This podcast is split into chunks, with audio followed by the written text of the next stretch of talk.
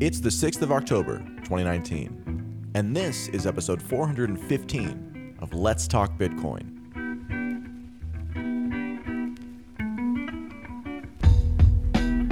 Adam B. Levine here again for Let's Talk Bitcoin. I'm here today with William K. Santiago.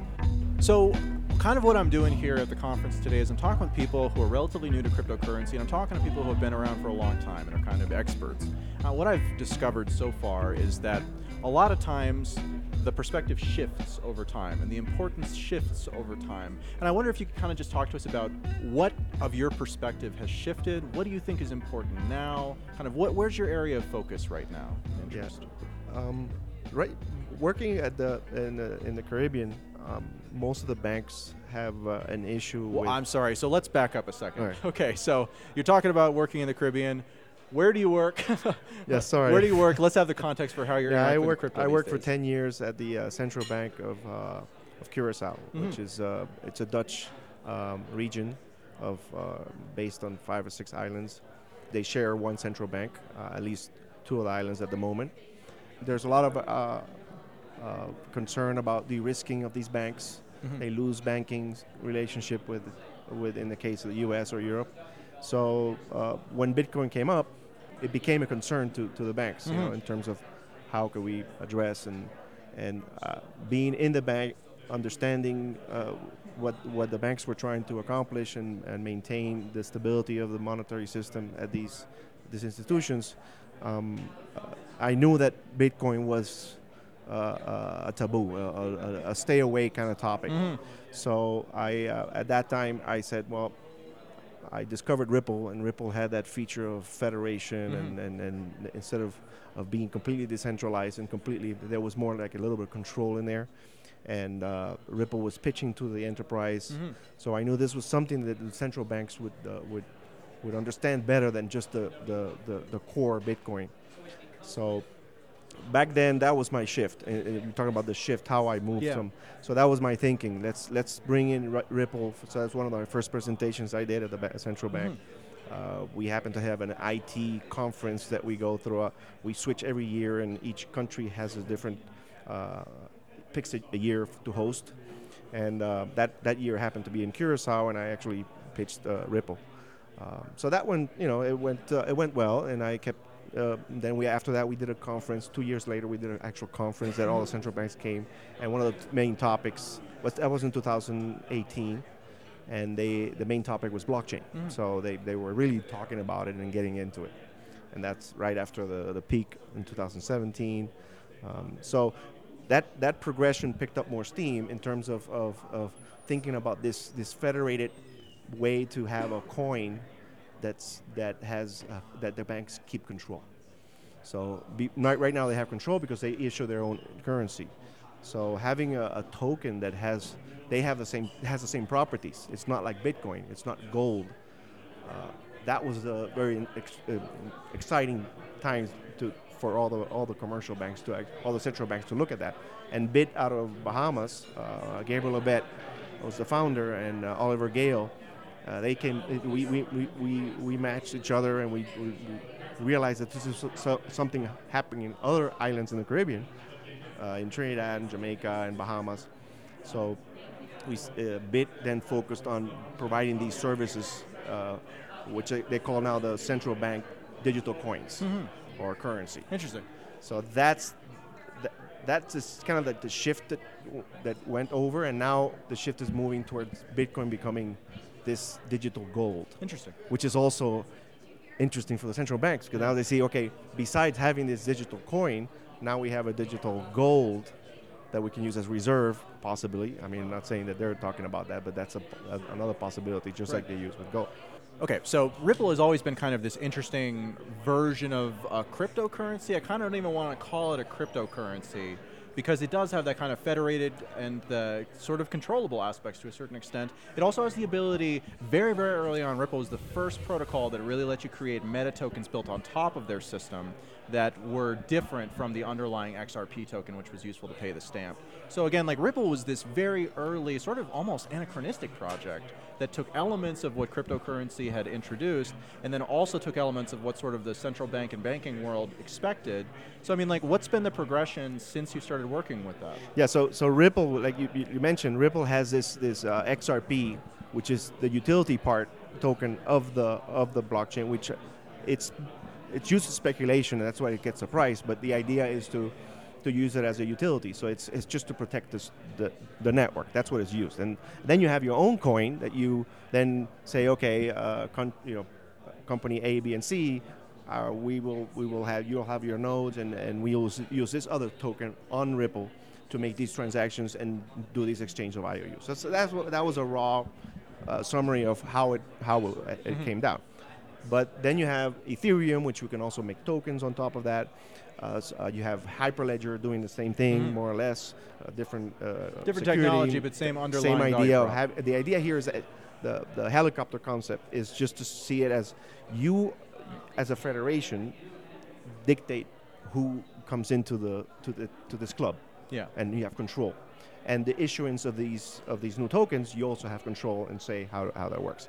So back in 2015 when I when I first started with uh, uh 17, 16, 17, with uh, the, the, the idea, the concept that came out of uh, uh of Bitt and Gabriel Abed uh, of this this new framework for the for the central banks were mostly the the idea that you the central banks will have would have their own smart contracts at the at the local level. So in other words, each central bank would issue will take, for example, just to start, 10% of their issuance of their currency. So mm-hmm. if they said the Barbados dollar or the Curacao uh, guilder, they would say, okay, 10% of this is going to be burnt, mm-hmm.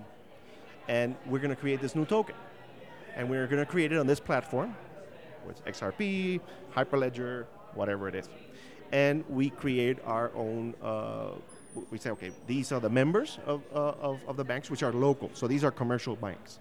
Or it could be just the owner, one owner is the central bank, mm-hmm. period. I mean, like it is now. But you don't want to exclude the central, the, the, the commercial banks, and you tell the commercial banks, okay, here you're going to start issuing these tokens. So the user experience is basically you open a wallet and you get two balances. Mm-hmm. You get your fiat balance, your guilder or your Barbados dollar, and then you have this token, which is your guilder the digital right, coin the from the central version bank. of the. And then you, the, the, the, the, merchants will accept, and then will say, okay, there's an incentive right. built into the business. Say, if you pay in, in, in this new digital coin, you're you're abiding by law. You can pay taxes. You can get a discount, et cetera, et cetera. And the people start using this coin. And now, the trick here is when they want to buy from, I'm in Curacao and I want to buy from Trinidad. Trinidad is doing exactly the same thing. The Central Bank of Trinidad does 10% over there. They burn it. They make this new Trinidad uh, TT dollars or over there. Mm-hmm. And I open a web page at the man- merchant in Trinidad. Comes up, and now I see a balance of they're selling me tiles or whatever in TT dollars. Mm-hmm. But they have an option say, okay, you can also pay in Curacao guilders, right. digital guilders. Okay. So now you have the smart contract for each working for each, like let's say, federated little blockchain in each central bank that's controlled by a central bank.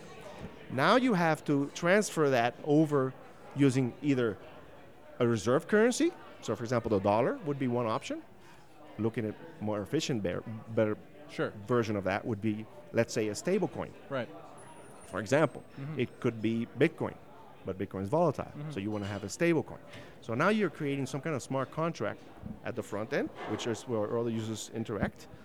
As soon as it touches the central bank, because it says, oh, this is, has to go to Trinidad.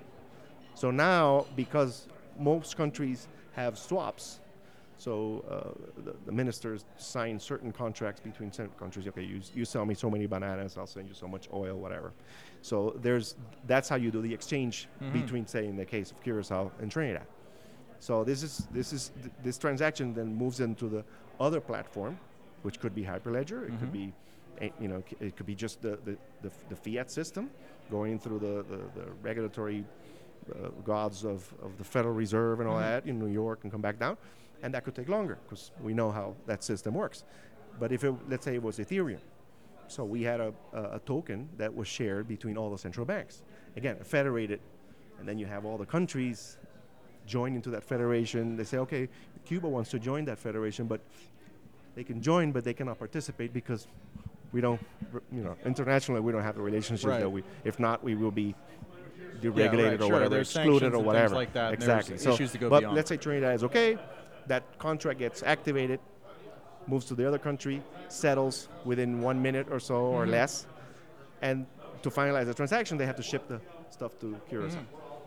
Versus going like it is now, where you wait for three days for the wire transfer, you go into SWIFT, you go into you know all these clearances, and, and the, the money doesn't doesn't get to the other bank, and we're talking about efficiency at a Yeah, higher level. a lot of externalities that can come into play Correct, there, and yeah. with cryptocurrency, a lot of those just aren't even possible. Yeah. So so the shift the shift in my head, like you, you mentioned, is that this is becoming clearer now. Uh-huh. It was kind of obscure back then. Sure, yeah. And now people are more comfortable talking about Bitcoin, talking Uh-huh. about smart contracts, tokens, etc.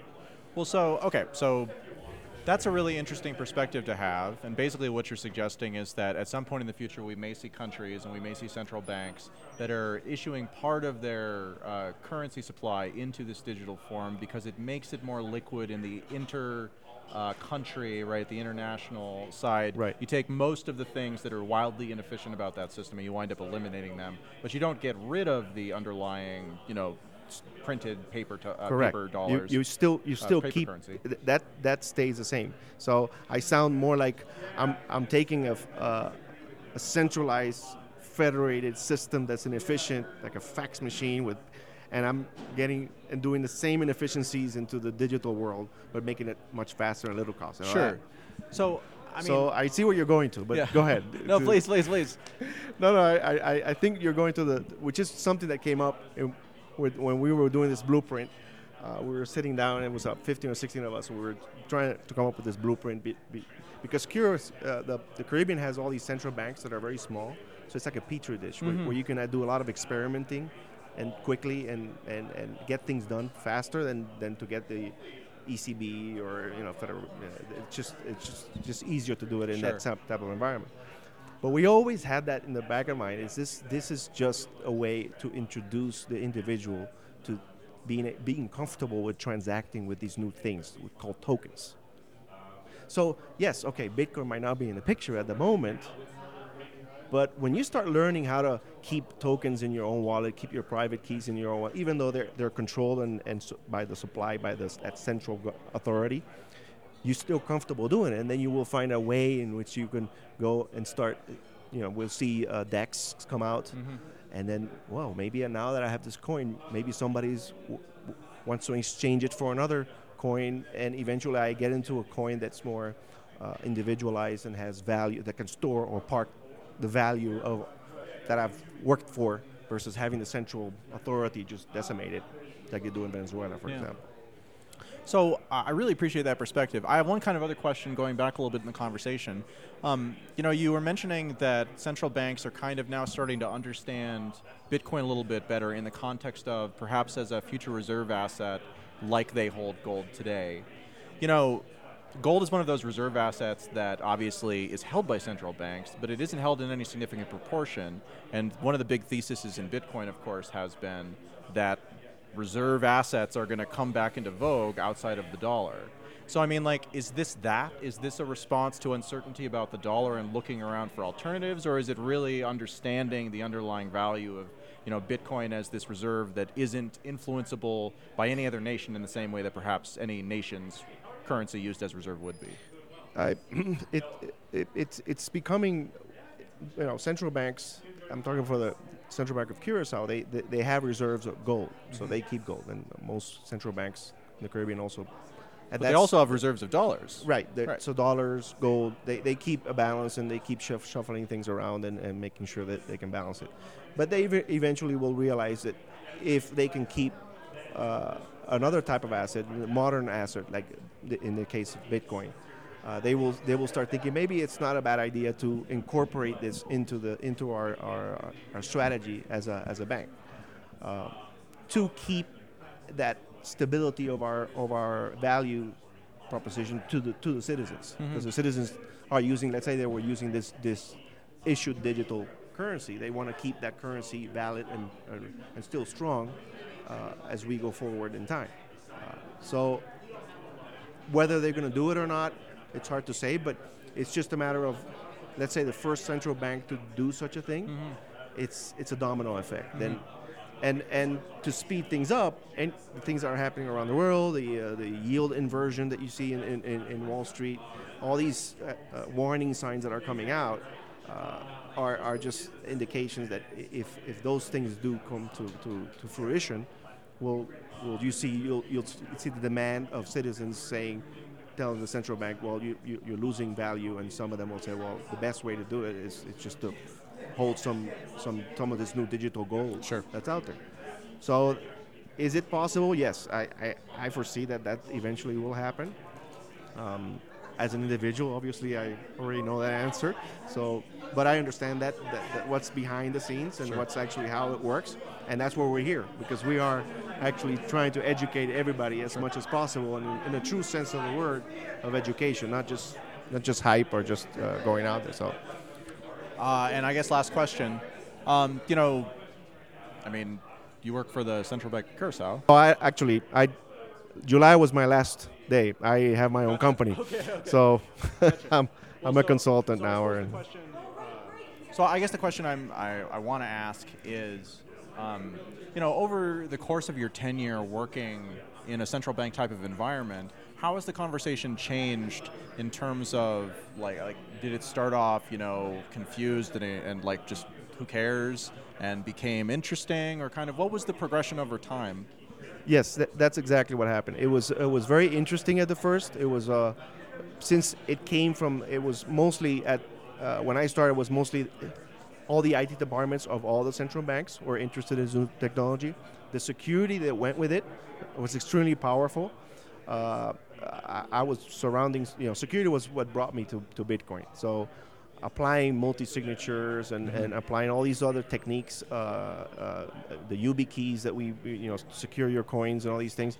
Well, those things, I saw that they were using them at central banks. For example, SWIFT uses multi-signatures, but it's physical. It's you know left uh, security officer, right security officer. So common sense. They also have they have RSA tokens, but that's at the at the enterprise level, not at the individual Right. levels. And then then banks obviously start using uh, the, the, the physical uh, tokens. So so yeah. So in terms of security and the interest, that's that's where it was going. Uh, but then the interest became more powerful because other central banks were talking about it, and uh, then the, the topic became a common common topic. It wasn't it wasn't obscured, and then Bitcoin was more uh, talked in a, in, a, in, a, in a better, not a taboo kind of thing. We are, people sorry, but the, the topic about about federated coins and digital central bank digital coins, that is the hot topic. That's where eh, most of these central bankers are actually talking about, and that they, they see that that's a that's a possible w- way to move, move forward. Mm-hmm. Now, what assets go into the basket of reserves? If it's dollars, gold, that's that's a different discussion because mm-hmm. that's more, more- sometimes it's politics. It's a, it's a different higher level. Mm. But uh, but the efficiency because you see every other central bank's doing that digital coin for the central bank, then it- it's a no-brainer to.